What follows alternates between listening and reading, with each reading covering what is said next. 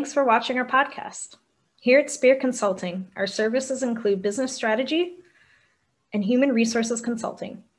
In H R, we offer executive search, executive coaching, and work psychology consulting. Please visit us at spirit m c o dot com, where we fulfill our clients' dreams virtuously. Enjoy your show. Welcome back to the Leading Virtuously podcast. I'm just so excited about the guest that we have today. Anthony, I don't know if you know this, but you're our first former professional athlete that's been on the Leading Virtuously podcast. So excited to be able to kind of dive into your journey and all the ways that you're bringing blessings into the world. Our first question, so our listeners can get a better sense of who you are. Who are you? Yeah, so my name is Anthony Emanuel Bass. Um, formerly from West Virginia.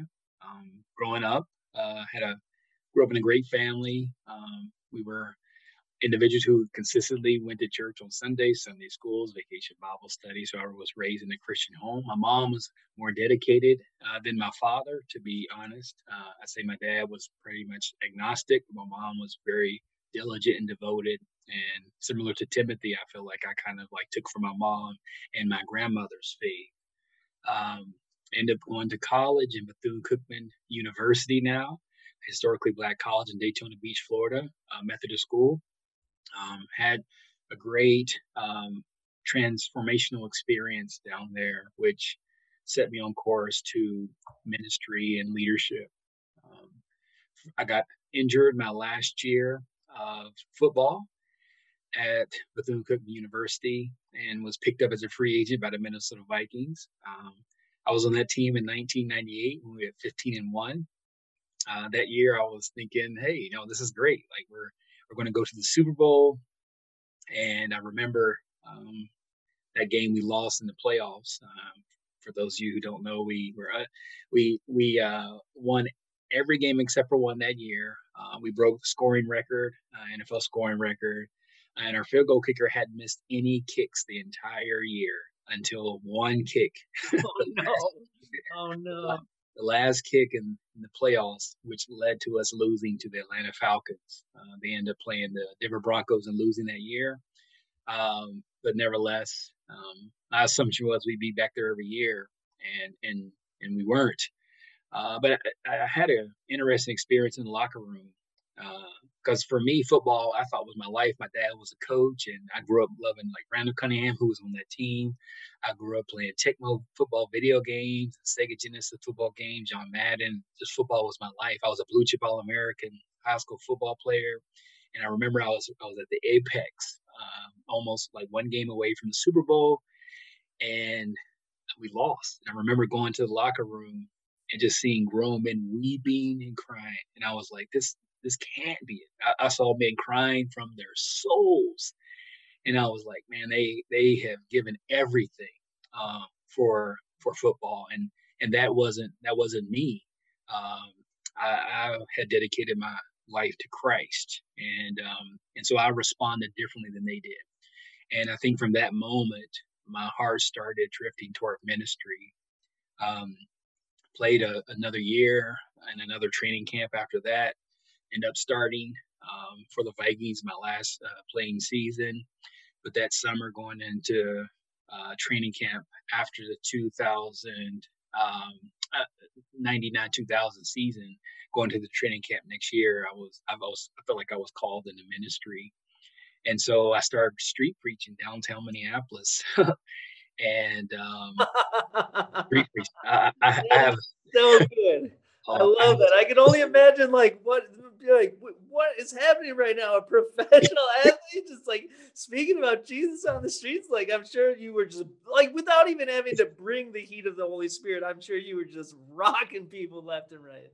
Well, let me tell you this story. So the the my last uh, training camp, I was I knew I was gone. And um, what the, the coach told me is they, they wanted me to come back as a coach, or maybe they put me out on the street, as they call it, when you get released, and I get that passion back, and they feel like they could bring me back to the team. But I knew I was gone. That that pride in my heart, or chip on my shoulder, was gone, and I, I had to answer the call. So I remember the next week, the next Friday, I'm downtown Hennepin before it, it was all built up, and I'm preaching uh, Jesus. And I, I remember hearing this knock on the window behind me. I turn around, and it's our offensive team. And they all are looking at the window, looking at me preaching. And they're like, Aunt Bass has gone crazy. And I looked at them. I turned around. I kept on preaching. Because at that moment, I knew like I was doing what I was what I was born to do. And um, and from that point, I didn't I didn't look back. Um, end up uh, in ministry in the Twin Cities area for about a good two years. Then I left to go to Regent University in Virginia Beach, Virginia, where I acquired a Master's of Divinity and a Master's of Business Administration. Uh, became a youth pastor of a large church out there. I think that we reached about ten thousand members. It was an urban church in Norfolk, Virginia, and learned how to do ministry on a large scale there. And a lot of experience working with volunteers, uh, a lot of experience working with parents, um, a lot of experience working with bureaucracy and uh, community leaders. And it was just a, a fabulous um, learning uh, journey for me there. Um, made a lot of great networks at Regent University, had opportunities to do mission trips across the, the planet, literally Bosnia Herzegovina several times going out there. And um, and after that, I realized, you know, I was I was exactly where God wanted me to be.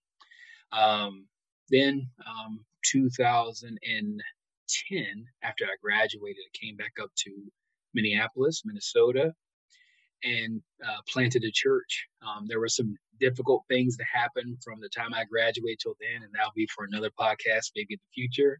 Uh, but nevertheless, ended up in Minneapolis, um, and the Assembly of God asked me to come up to plant a church. I wasn't an Assembly of God pastor, but they they wanted an African-American leader who was a Bible teacher in the Twin Cities area. And um, when I first, when I finally got up here, they were like, "Hey, you know, we don't want you in Brooklyn Park. I mean, and um, we don't want you downtown. We want you in another area." Ended up landing in Brooklyn Park, starting a church from scratch. Didn't have a lot of support.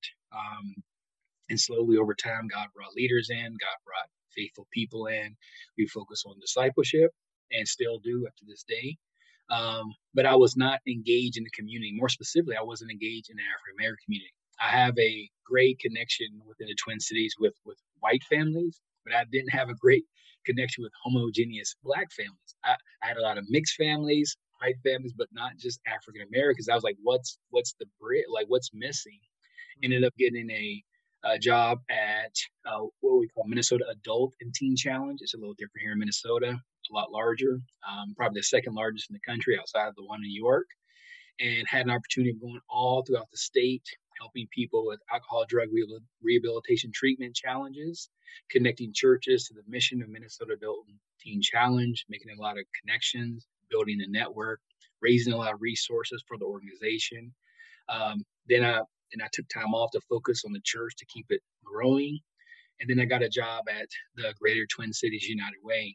Um, to be brutally honest, our values weren't completely aligned, but it gave me an opportunity to see uh, what was the, the challenge within the community and in the Twin Cities. And I learned a lot about community, about some of the hopes of those people in the community, about the challenges that our community has faced, and just did had just a great experience.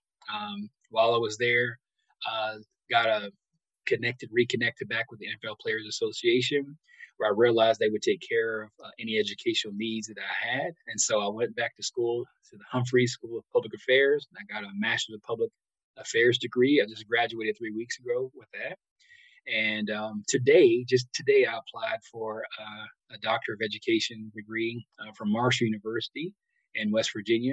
And so we'll see if I get accepted. Uh, but while the N F L's paying for it, I'm, go- I'm going to take advantage of it, just so you know. Um, but I mean, I'm I'm a lifelong learner. I come from a family of learners. Um, and that has been just the key for me all the way up to this point. Just I love learning. I love implementing. And I love people. And, um, and those are some of the qualities I've taken uh, along the way. Um, even my current role as now the Senior Executive Director of the American Cancer Society for the state of Minnesota, my second, uh, my my fourth week on the job, um, one of my employees came to me and said, "You're a servant leader, aren't you?" And I was like, "How did you know?" And she was like, "I could tell." And she said, "I love it. Like, I love it. And so we're we're actually making some strides within the development of our team. Uh, the organization is very siloed, and I'm trying to come in and bring collaboration and teamwork and, um, and valuing relationships internally and externally. And we're hoping, obviously, to raise more resource but help to uh, in order to help us, uh, you know, fight cancer within the within our community. And so, you know, though that's just a, a high level of the journey that the Lord has me on um, to this day. And um, ultimately, without Christ, um, I could I can go on a long story about what God has done for me, how He saved me, literally. Uh, when I was, when I strayed from Him, a series of events that happened that led me to surrendering my life to Him, and uh, and literally making the choice to to live out my faith every day, moment by moment, not not just day by day, moment by moment is kind of how I look at it. And so it's helped me to be effective. It's gave me favor with God and men. And so um, that's that's kind of in a nutshell uh, who I am at this point. Awesome. Well, thank you. Uh, that was beautiful just to be able to recap that and, and kind of share your story. So I appreciate you diving into that. There's a lot of things that kind of just like came up that I wanted to follow up on. Um, first of all, congratulations on getting another master's degree. And uh, I challenge you to go through with the doctorate. That would be so exciting as well. Um, and now, I mean, I'm just like, you know, it's been a while since I've been out of higher education, having gotten an M B A and twenty thirteen, but I feel like, you know, seeing people like yourself that like just getting right out of it and then heading right back in for a doctorate, I'm just like, man, maybe I need to be. I haven't been feeling called lately to to uh, dive into that. But the the other thing that kind of came to mind was like, you know, we, and I know it's like it's it's a comedy, right? So we have to take it in strides. But but like Ray Finkel came to mind. And, and, um, you know, like the, uh, the, the, you know, Ace, uh, detective or Ace Ventura, pet detective, and Ray Finkel, who's, you know, kind of like the, the character in that, but, you know, in essence, like bringing this down to like a serious note, like, you know, some people really, really, really struggle with being able to overcome adversity in that way. And in that, in that movie, like they, you know, they, it's obviously a cartoon example of someone that has gone so far over the deep end that, you know, they are trying to like really ruin another person's life. But I was just thinking about like, and you talked about grown men that were in the locker room that are just weeping, thinking about literally having made the Super Bowl an idol and made that their God. And that's why they were struggling so much. But I think specifically what was coming to mind was like your punter or the kicker that missed that. I mean, I feel like that, that like, you know, there's so much stress in so many different sports. Like for me, I, I love hockey. So, you know, the goaltender's like kind of in charge of, you know, when you have to go shootouts, like if they don't make saves, then they could lose the entire game. But like literally like people that are punting, kicking field goals, it's like all on their shoulders. So it was just kind of curious if like what that conversation looked like for that, for your teammate in that regard. I feel like that was also like a huge ministry opportunity, big brother, like, you know, like, life goes on, you know, just so just kind of curious as to what that looked like. Yeah. I mean, honestly, like we could just go back and, and, and analyze the, my entire N F L experience. And there's so many stories here, but this actually did not have a great ending, to be brutally honest. Um, so, so I, I want to take a step back. So on our team, Keith Johnson, he's actually a Hebrew teacher. He has a Messianic ministry and he's in North Carolina, was our chaplain. And so we had a very vibrant group of believers on that team. And I remember we went to the Baltimore Ravens and we were getting off the bus and I remember hearing people saying the Jesus team. And I was like, wow, like this is awesome. Like people think about Christ. Oh, thank you. This is and our team, right? And I was like, man, this is like we're honoring God. This is like perfect. Um, I remember at that time, like being excited. I was in the locker room during training camp my first year and Randall Cunningham was there. And I wasn't th- looking at him, but even though he's my hero, Um, you know, I was like worried about getting cut and I was worried about like, you know, what I was going to do the next, you know, couple years of my life. And, and Randall, who I didn't know was a Christian at this point in my career in the N F L, said, you know, you know, what, what, what can you gain by worrying? And he goes, the Bible says a man can't. And, and when he said the Bible says, in my brain, I was like, oh, Randall Cunningham is a Christian. And so from that point forward, I began to associate with the other Christians on the team. Gary Anderson, who was the kicker, being one of them. And so on the team at that time, uh, Cris Carter was a minister, Randall Cunningham, who's a pastor right now in Las Vegas, has his own church, uh, John Burroughs. I mean, there were a lot of Christians on that team. And so I was like, man, this is perfect for me. Like, I, you know, I had in my in college, I had rededicated myself to Christ. I felt like this was just a conduit to help me continue to grow. And so this bubbled up throughout the year. We were winning. I'm like, this is this is what it means to be a Christian. Like, we're going to overcome everything. We're going to go undefeated the rest of the season. We go to the Super Bowl. And it came down that, that last game. And uh, when Gary missed the kick, it, it was horrible.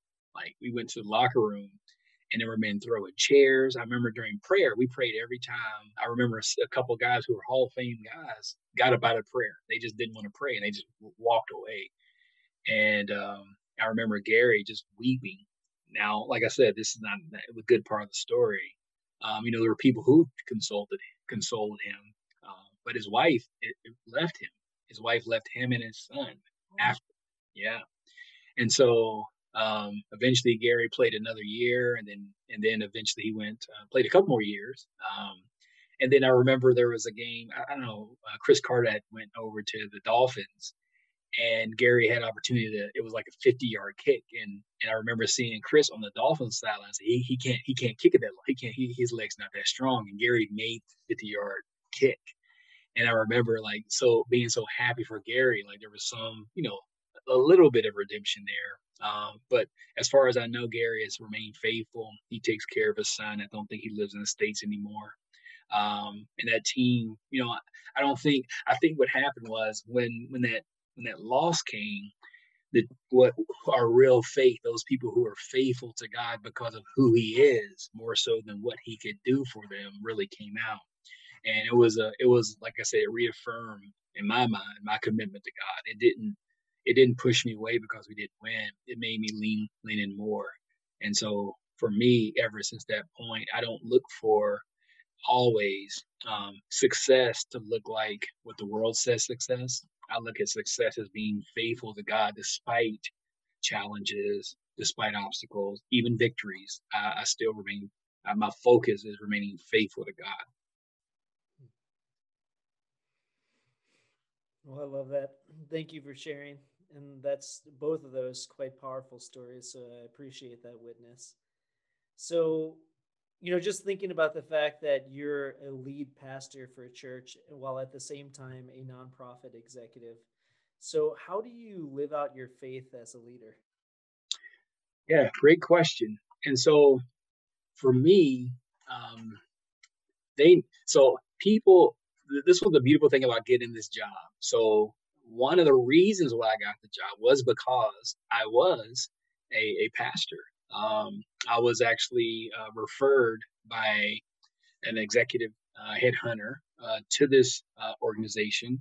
And in that process, um, this same individual had helped me uh, get in contact with a couple other Christian organizations in the area. And they thought, well, you know, he's a pastor, so he doesn't have the capacity to do both. And so these were the Christian organizations. And I was like, oh, I was like very disappointed. But I was trusting God because, you know, He was the one, I believe, opening doors. And so for me, getting this job, which is it, what you would call secular, but it's, it, but it's just non-faith-based job. We're, we're agnostic, um, but faith does play a big part of it. The good thing about this role is that we we engage churches. Like, you know, when people have cancer, they need hope. They want life. They want healing. They want God. They, they want to be okay.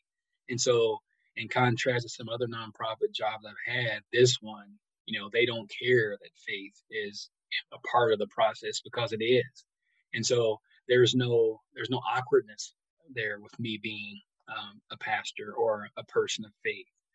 But what I do is I, I live out my faith by being faithful and and make, making sure that the disciplines I, I have in my life are functioning and bearing fruit throughout my interaction um, in my with my team, in my community, every radio uh, you know broadcast I do, every kind of T V spot I do, I make sure that I'm honoring God. Um, I try to always walk in humility and always try to point uh, not to myself, um, but I always try to give the attention to other people, ultimately trying to give it to God. And so, um, you know, I, I do interviews now as we're trying to, you know, communicate our value add to the Twin Cities metro area. And in that, I, I don't talk about me or my accolades. You know, I talk about my team. I, I talk about the mission, and I, and I make sure that the host, you know, talks about me, because I know I don't, if not for God's grace, I wouldn't be where I am.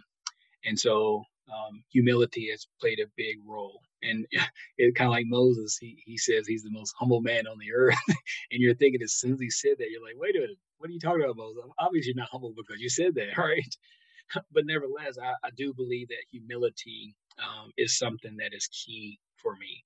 Um, and as I said earlier in the anecdote earlier, um, you know, people see that I'm a servant and a collaborator. And and because of that, when I come into meetings, my job isn't to dominate. Um, and I think some people are a bit trepid with my leadership style at time or at first, because they're looking for decisiveness and direction. Now, I do provide that, but I also make sure I'm including those people, the voices on my team, those people I'm leading. And my job, I feel like, as the leader, is to bring people along. Um, we live in a time now, particularly if you uh, look at the public uh, policy space or public engagement space more specifically, where you you have to include the voice of the community. The, their voice must be at the table in order to get buy-in to move forward. Um, that's, the, that's the philosophical base now. I think most people realize that we're working from. And so for me, I can't leave out the voice of my team when I'm making decisions. Now, ultimately, uh, the last decision rests on me, but I've gotten their input. I gained insight from them. And when decisions are made, they understand why we're making the decision. I just don't make it and then come back and tell them why. And I make sure I tell them why, but they know why I'm making the decision I'm making. And that means I have to be transparent. And um, and that's something nowadays, it's it's kind of standard operating procedures, um, being transparent. Um, I think, you know, in the past, when leadership, when when leaders were in operation, hoarding information was very valuable. It was it was what made leaders leaders for a lot of organizations. But for me, I share information, and I also at times even uh, distribute power. And I believe that it's essential for us, to me, as an organization, to function effectively. If I'm able to empower everyone on our team to work at their best, um, I feel like we'll be more effective overall. And so I take principles from, you know, Proverbs or, you know, Beatitudes, and I live those out. And for me, those crystallize not during the easy times, not just during planning, but the challenges. When things don't go right, uh, when there are problems, that's when these qualities, uh, I think, are most important to uh, kind of bubble up or to blossom in my life. And so uh, whether it's um, not having all the information uh, and making decisions right now, prime example, we're trying to make decisions regarding if we're going to have face-to-face events uh, moving forward because of the pandemic. And so we have a lot of frustration, um, particularly in our market, because we have to raise resources, and we know events lead into almost fifty percent of our uh, our revenue. And without some surety that these uh, events are going to take place, our volunteers can't activate. And so, if our volunteers can't activate, we can't generate the revenue. And so, we're we're concerned about, on one hand, looking a certain way. You know, as an organization, we don't want to. And on one hand, you look wishy-washy by saying, hey, we're going to do this event. And then on the other hand, the numbers start rising and we have to pull back. That's what happened last year. Mm. And so we're trying to figure out how to engage, how to interact, you know, how to forecast numbers. And so for me, what I've encouraged everybody to be is be authentic. We have to tell people where we are. And everybody understands we're in unprecedented times. No one's trying to, you know, put up a facade. But we're trying to be as brutally honest with people as possible. And um, and that honesty and that transparency has led to trust. And that's, to me, the whole basis of why these these disciplines are important for me, because um, getting garnering trust from those people who you're leading is what makes you, in my opinion, a great leader. Um, I believe that's the principle Jesus used. He was trying the entire time to get his disciples to trust him and, tr- and believe he is who he says he was. And once they believed that, then they would follow him to the ends of the earth, even uh, even giving their life. And so for me, if I feel like those people I'm leading can trust me, then when I have to make hard decisions, when we're, when we're put in very difficult situations and I have to make a decision, whether a carte blanche decision on my own or a decision with the group, um, in that regard, it, it always kind of works out because they know I have their best interest in mind. I'm not doing anything underhanded, deceitful, and ultimately I'm trying to do what's best for the entire organization. And so that's how I try to live out my faith from a philosophical base and also from a practical uh, standpoint currently. Well, Anthony, there's a, a lot of organizations and nonprofit organizations and causes that are out there. Why should someone support the American Cancer Society, and why why did you join? Why is this near and dear to your own heart? Yeah. So I'll say this without being disparaging from any other organization I work for. Uh, the easiest thing to say is it has the greatest, in my opinion, at least from the organization I've worked for, value proposition out there. Um, I'll give an example. My former um, vice, well, he was um, vice president of advancement for the Greater Twin Cities United Way when I worked there. His daughter passed away in two thousand seven from osteosarcoma. And um, and from her death, this this relay happened called the Tartan Relay, which is one of the biggest relays in the country. It raises a lot of resources. And from two thousand seven until now, the because of research, their effective, the American, well, um, doctors' effectiveness regarding fighting cancer has gone up exponentially. So when a young lady was diagnosed with osteosarcoma in two thousand seven, she only had a twenty percent chance of living. She ended up, before dying, getting one leg amputated so that she could live longer.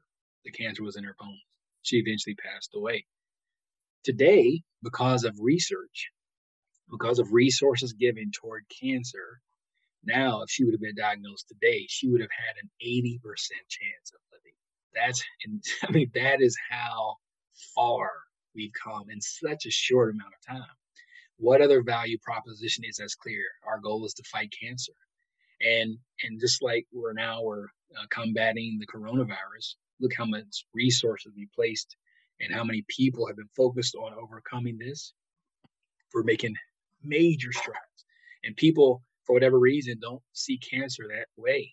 If we were able to just just dedicate resources, if we had everybody on the same page, we could get by this. And, and it's a reality. But it's convincing people that that's the case. I think our job is to educate people on cancer um, and educate people on how they can prevent it, and educate people on how, if they do get it, how they can still live after they get it.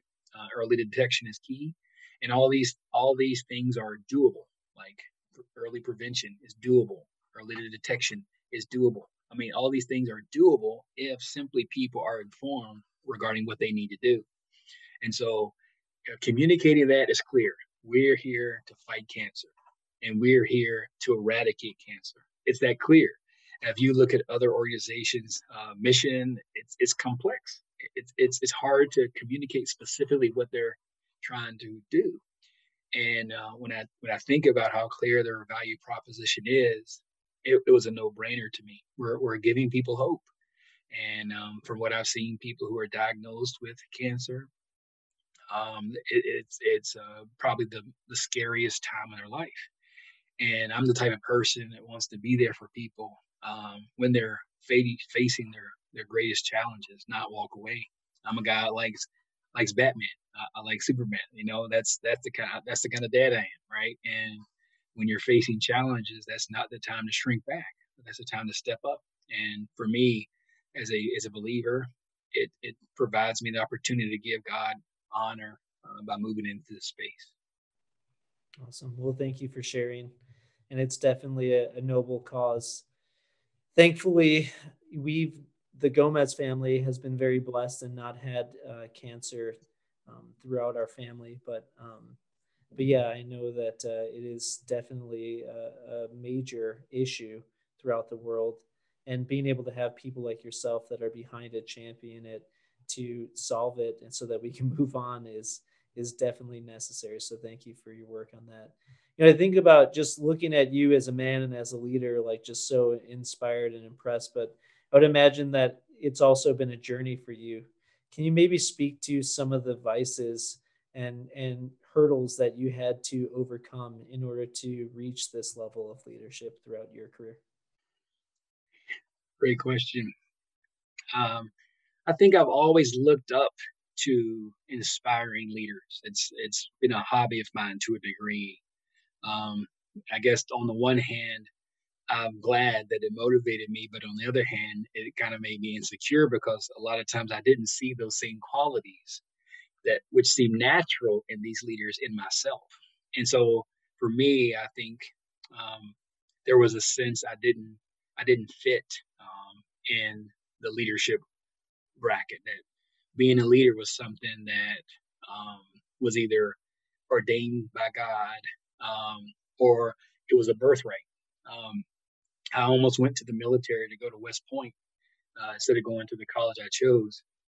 But I didn't have in my mind the confidence that I was a leader at that time, even though I had been placed in several leadership opportunities as a young man. Um, so for me, I think self, self-doubt was huge. And, and those doubts even come up all the time. And um, I always tell people, you know, learn how to be comfortable with being uncomfortable. And that for me has been something I've had to learn to embrace, because the feelings of inadequacy come often. And what I've done is tried to equip myself, hence the three master degrees that I have, the P H D. I feel like I had to equip myself for the moment. Um, and, and oftentimes, particularly, you know, from my experience with sports, you know, sometimes you only get one chance and you have to take advantage of that one chance you get. Uh, you have to respond well. You have to be prepared. And so for me, um, that's been huge. Um, when I was able to figure out that, you know, leaders, some leaders are born, not many, but more often leaders are made. That, that was a helpful thought for me, because I realized that I had a passion for leadership and I could equip myself to be a leader. Because of my stature, I'm I'm six three, and at one time I was like two fifty, and I've lost a lot of weight now. I'm about to two twenty, but you know, I'm I'm taller and, and, and wider, and you know, and my my physical uh, presence oftentimes results in people deferring to me. And I'm a pastor, so which means I speak a lot, and, and because of how I communicate, that that oftentimes leads people to defer. But if you still doubt yourself, um, then it makes it difficult for you to be effective as a leader. And so the paradigm switch came when I realized, no, I, I was a leader, and I just needed to equip myself to learn how to skillfully lead effectively. And that that's when I feel like um, uh, my leadership started to blossom. Um, because, you know, I, I have an M B A, and I felt like I could lead in a business context, and an MDiv, and I felt like I could lead in a ministry context. And now I have an M P A, and it helps me be able to lead in a public space, in a civic space. But ultimately, you know, the fact that I realized, you know, leaders are oftentimes called, but sometimes leaders assert themselves in situations. We look throughout history, we look at the great leaders in history. Like, I don't know if a lot of them said, hey, you know what? You know, I'll, I'll do that. I'll step up. Like, it was almost like they were preordained for that moment to respond in that moment effectively. And, um, and the truth is, you go back and you start really digging deep into these leaders' lives. You see, they had those same feelings of inadequacy. Um, and, and that gave me comfort uh, because I realized, like, you know, I wasn't, these weren't feelings only I had. You know, this is how most leaders feel from time to time, that you, that you don't have the competence or the skill or the motivation or the drive or the capacity uh, to to lead people in, in directions. Um, and, and leaders are needed because there are challenges. And so for me, learning how to overcome obstacles um, was helpful. For me, um, going to the N F L, oftentimes it felt like I was missing out on uh, opportunities of growth and development, because while most people are in the classroom studying or while other people were making network connections or building their network, I was out on the practice field running and sweating and calling on God for my life because I was tired. Um, but I realized over time that it was that was my practice field, not just for football. I also played basketball and track, but it, it wasn't just an athletic practice field, but I was still engaged, interacting with people because we lead people. You know, leadership's about relationships. And so for me, I had to learn how to master relationships. I, I tell my kids, you know, leaders uh, are, are readers, but I also tell them relationships are key. You know, those that's the most important thing, uh, skill you need to master, your relational skill. And so if you haven't just been born into a position where you're going to be a leader and you realize you're being maybe moved in that direction. And I, I, I just texted him that actually two days ago, uh, like develop those relational skills. And that's something I had to do. Like everybody else, probably in the early two thousand, or early two thousand, I was a John Maxwell, big reader of Maxwell and Drucker. And I mean, I can go on and on with the leadership guru and Blanchard. I was, I was reading all the leadership books possible because I felt like I needed the information. I needed the skills to be an effective leader. But eventually I realized I just had to step into it. And, um, and I did, and, and I had to learn from experience, and I, and I was going to make mistakes, and I was going to learn hard lessons, and I was going to bump my head. And, uh, and that process, process of evaluating became more helpful for me. I began to journal and assess, you know, did I make the right decision, or was it wrong, or why I even made the decision I made? And that introspective way of evaluating myself became critical. I don't do it as consistently now, well, because I've been overwhelmed with responsibilities recently, uh, being in school and kind of doing two jobs. But that's something I'm actually in the process of trying to get back to now that I'm finished this uh, this semester of school. But, you know, self-reflection has been huge. And, and that helped me kind of like um, eliminate um, some some thoughts and some some assessments I was erroneously making about myself. But I didn't have time to go back and reflectively think about what I did and why I did what I did. Because once you have that time to think, go back and think, particularly over time, you realize, oh, the decision you made wasn't that bad, and the results were better than you thought. And so, you know, the sense of inadequacy was really big for me. Lack of skills, I felt like was, was an obstacle. And then finally, opportunity. Um, didn't I didn't at first have a lot of opportunity in the in the in the business sector, um, but then after like I got my education, those opportunities started to come slowly. And over time, uh, doors began to open, and the more effective I became, the more uh, I had great uh, um, outputs. People began to notice, and they began to actually look out for me and and, and point me to other leadership opportunities. Um, so those are things I feel like I was able to overcome obstacles, and how I overcame them in order to be the leader I am, at least today. Well, thank you so much for sharing that. And it's so, I love that you shared that, because I think about so many, just for myself, and you you think about when you look at professional athletes and you think the last thing that you would probably think is, you know what, I bet this guy lacks courage, you know, or lacks, lacks like that, uh, you know, just feeling, you know, confident in them, like self-confidence in themselves. And it's so interesting that you bring that up, that you're right, that as because you're spending so much time training, that you do not have the same amount of time that other people, that when you look into like the business sphere, that have to be training themselves in the classroom to be able to grow as in the leadership roles or the ways that they're growing in that way. And so, yeah, just so funny, the paradigm shift to just think about that, that, you know, that some of these people, you know, like, and you look at like different athletes that maybe get in trouble too, because they try to, I think that probably makes a lot of sense, that they maybe then sur- like surround themselves with a bunch of people that, like, you know, in essence, like are just uh, maybe make them feel like elevate themselves. But at the end of the day, it's coming from a place of insecurity and fear over like, am I good enough? Am I, you know, am I the leader? Like, do I really justify the leadership position that I'm in? And then not, and above that, we're talking about kids. You know, like in their, in their, you know, sometimes this could be is in their teens and then early twenties, and the, the, the maturity and growth that to be able to handle a lot of the impact that they're making, or that they can make, positively or negative, is a lot of pressure at that young of an age. Um, so wow. Yeah, that's, that's definitely kind of an eye-opening thing that you shared. So I, I appreciate that for sure. Sure. Absolutely. So we, we dived into the vices piece, and I know you shared on humility that that was one that you felt like has, has um, been one of those, uh, you know, key virtues that, that you feel like you've been blessed with. Are there other virtues that you feel like have come to you naturally? And please uh, share them. And then also, I'd love for you to give an impartation and prayer for our audience to be able to impart that gift for the people listening to this uh, episode as well. So the one I'd have to highlight would be faithfulness. Um, I think it is a rare commodity today. Um, and I get it.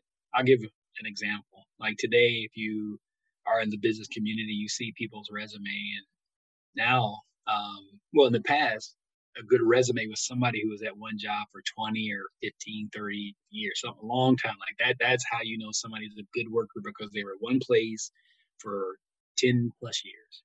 Nowadays, that's not how people look at resumes. Nowadays, we look at resumes. It looks good to see somebody every three years, every four years, they're moving to another location. And that's seen as motivation. That's seen as drive. And what happens is now people are actually doing it not because of necessity, but they're doing it simply because they know that's what they're supposed to do. And it, it gives them a sense of um, disloyalty, um, lack of faithfulness. And, and then faithfulness is huge for me. And kind of counterculturally, it's huge because a lot of people don't have that glue, that bond that helps people overcome difficult challenges in relationships, in their life, in their jobs, um, in their day-to-day activities. Faithfulness is what keeps keeps people together. It's what keeps people in organizations when difficult times come. Uh, it's it's almost seems like loyalty, and I'd say it is a is a type of, of loyalty, or loyalty is a type of, of faithfulness, to be to be more specific. And um, I think this has been easier for me because I don't think that people are perfect. Um, I think people are flawed, all of us. And I, I know that at times people make mistakes. People blow it. I've blown it. And I didn't give up on myself. And and ultimately, I know God didn't give up on me. And because he, he hung in there with me, he didn't give up. He didn't throw me away. Um, I, I feel like I have that same obligation um, to do that with people. And that faithfulness is what helps you endure challenges, because we're in chat. We, I mean, let's be brutally honest. Like, there are some challenges ahead for us all in this country. I mean, not just the country, this world. There are challenges we see, you know, and, and a lot of times we don't even talk about those challenges, but they're they're they're just there in the distance, growing. And we're going to need faithfulness uh, to to overcome some of those challenges. We're going to need some great quality leadership to overcome the challenges that are ahead. This is. This won't be our grandparents' stories or great grandparents. This will be our challenge, and it's going to be t- it's going to take people with character uh, in order to help us get past some of the challenges we have before us. Um, and faithfulness, I'd say, is one of the primary um, fruit uh, that has to blossom in the life of a leader in order to help them kind of s- to set themselves apart from the crowd. Um, yes, we could take advantage of. of opportunities, and we could take advantage of doors being open, and we can move when things get difficult. There's a lot of opportunities for educated people. I think we're we're the most educated generation in human history. And so there's a lot of opportunity out there for us. But man, you know, what would what what impact it would make if we had people who would say, you know, I'm going to hang in here uh, until I know it's time for me to go, not because it's expedient or simply because of an opportunity, uh, but I'm going to go once I've finished my responsibility here. Once I close something out, you know, once I finish my time, and then if it's okay to move, I move on. Um, faithfulness is what keeps marriages together. Um, faithfulness is what keeps great um, father, son, daughter, mother, family relationships together. And I think if we can gain faithfulness back as a value, not only in the workspace, but in our own lives, I think that we could do a lot of good um, for ourselves moving forward. So that's, That's the virtue I feel like uh, I learned as a little little boy. Uh, being faithful always uh, has beautiful benefits And uh, without faithfulness, uh, there's not going to be the opportunity for deep, abiding relationships. And so uh, my my hope for everyone listening is they would um, they would consider, they would they would contemplate if they yielded to that fruit that is so essential for healthy and quality relationships. Um, my hope is that for those people who are listening, um, that you would look at yourself in the mirror and ask yourself, are you someone who's faithful? Because it's only the faithful person who's trustworthy. And so my hope is that we'll value faithfulness the way God values faithfulness. We'll value faithfulness the way uh, we should value our faithfulness. And um, if we uh, make it a priority, uh, we'll see some radical changes in our lives, in our relationships, and ultimately, I think, in our communities. Um, so I'll say esteem faithfulness again because God esteems it, but also esteem it uh, because it's, I believe, the glue that holds our relationships together. Excellent. Well, thank you, Anthony. So, how can people get a hold of the uh, get a hold of you or find out more about the work that you're doing with Endurance Church or the American Cancer Society? Sure. Um, so if you are interested in learning more or supporting Endurance Church, uh, you can go to endurance church dot org or endurance church dot t v. And there you can like our page, um, as well as look at our YouTube site. Um, it's the Endurance Church channel. Um, and there we Uh, come on every Sunday, Central Standard Time at ten a.m. Uh, we also have Bible studies, small groups as well. A lot of those are virtual. Uh, we actually have been praying every day uh, since uh, President Donald Trump's National Day of Prayer. Uh, every day at six o'clock, we've been praying for the entire country, and we'll continue to do so as long as we can, as long as Zoom keeps working. But it's been a great time of growth. So if you need prayer, uh, you can also join that. You can look at our website, click the link, and you'll have access to our prayer as well. Um, the American Cancer Society, you go to cancer dot org and look for Minnesota, and there you'll be directed to our website in Minnesota. Obviously, you can give to the American Cancer Society. I don't know if you've ever heard of Real Men Wear Pink, or if you've heard of Research Hers or Gold Together, uh, but those are some of the initiatives we have, some of the ways you can support the American Cancer Society in the state of Minnesota.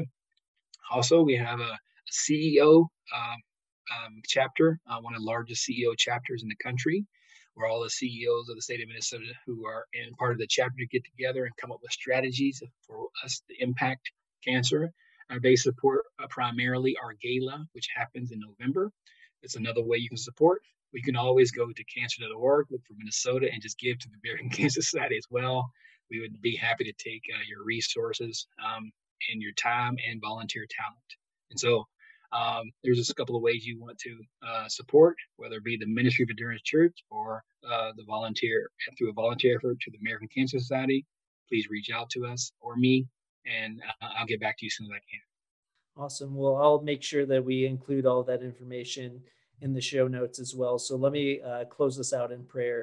Father, Son, Holy Spirit, amen. Dear Lord Jesus, we love you so much. Thank you so much for this new relationship with Anthony and the way that uh, he was able to share his heart and his journey into leadership and into intimacy with you.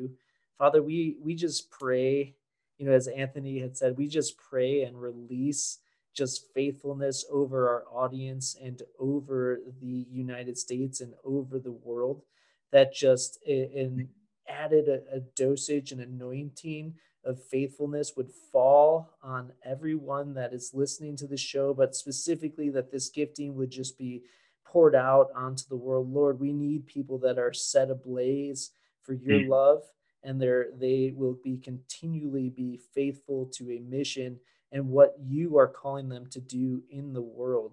Lord, we know that there's so many uh, different ways that, uh, you know, that the weather is beating against the boat. And it's easy to look out at the waves and say, okay, well, maybe this boat is sinking. And, and, and but Lord, we just know that you are in control.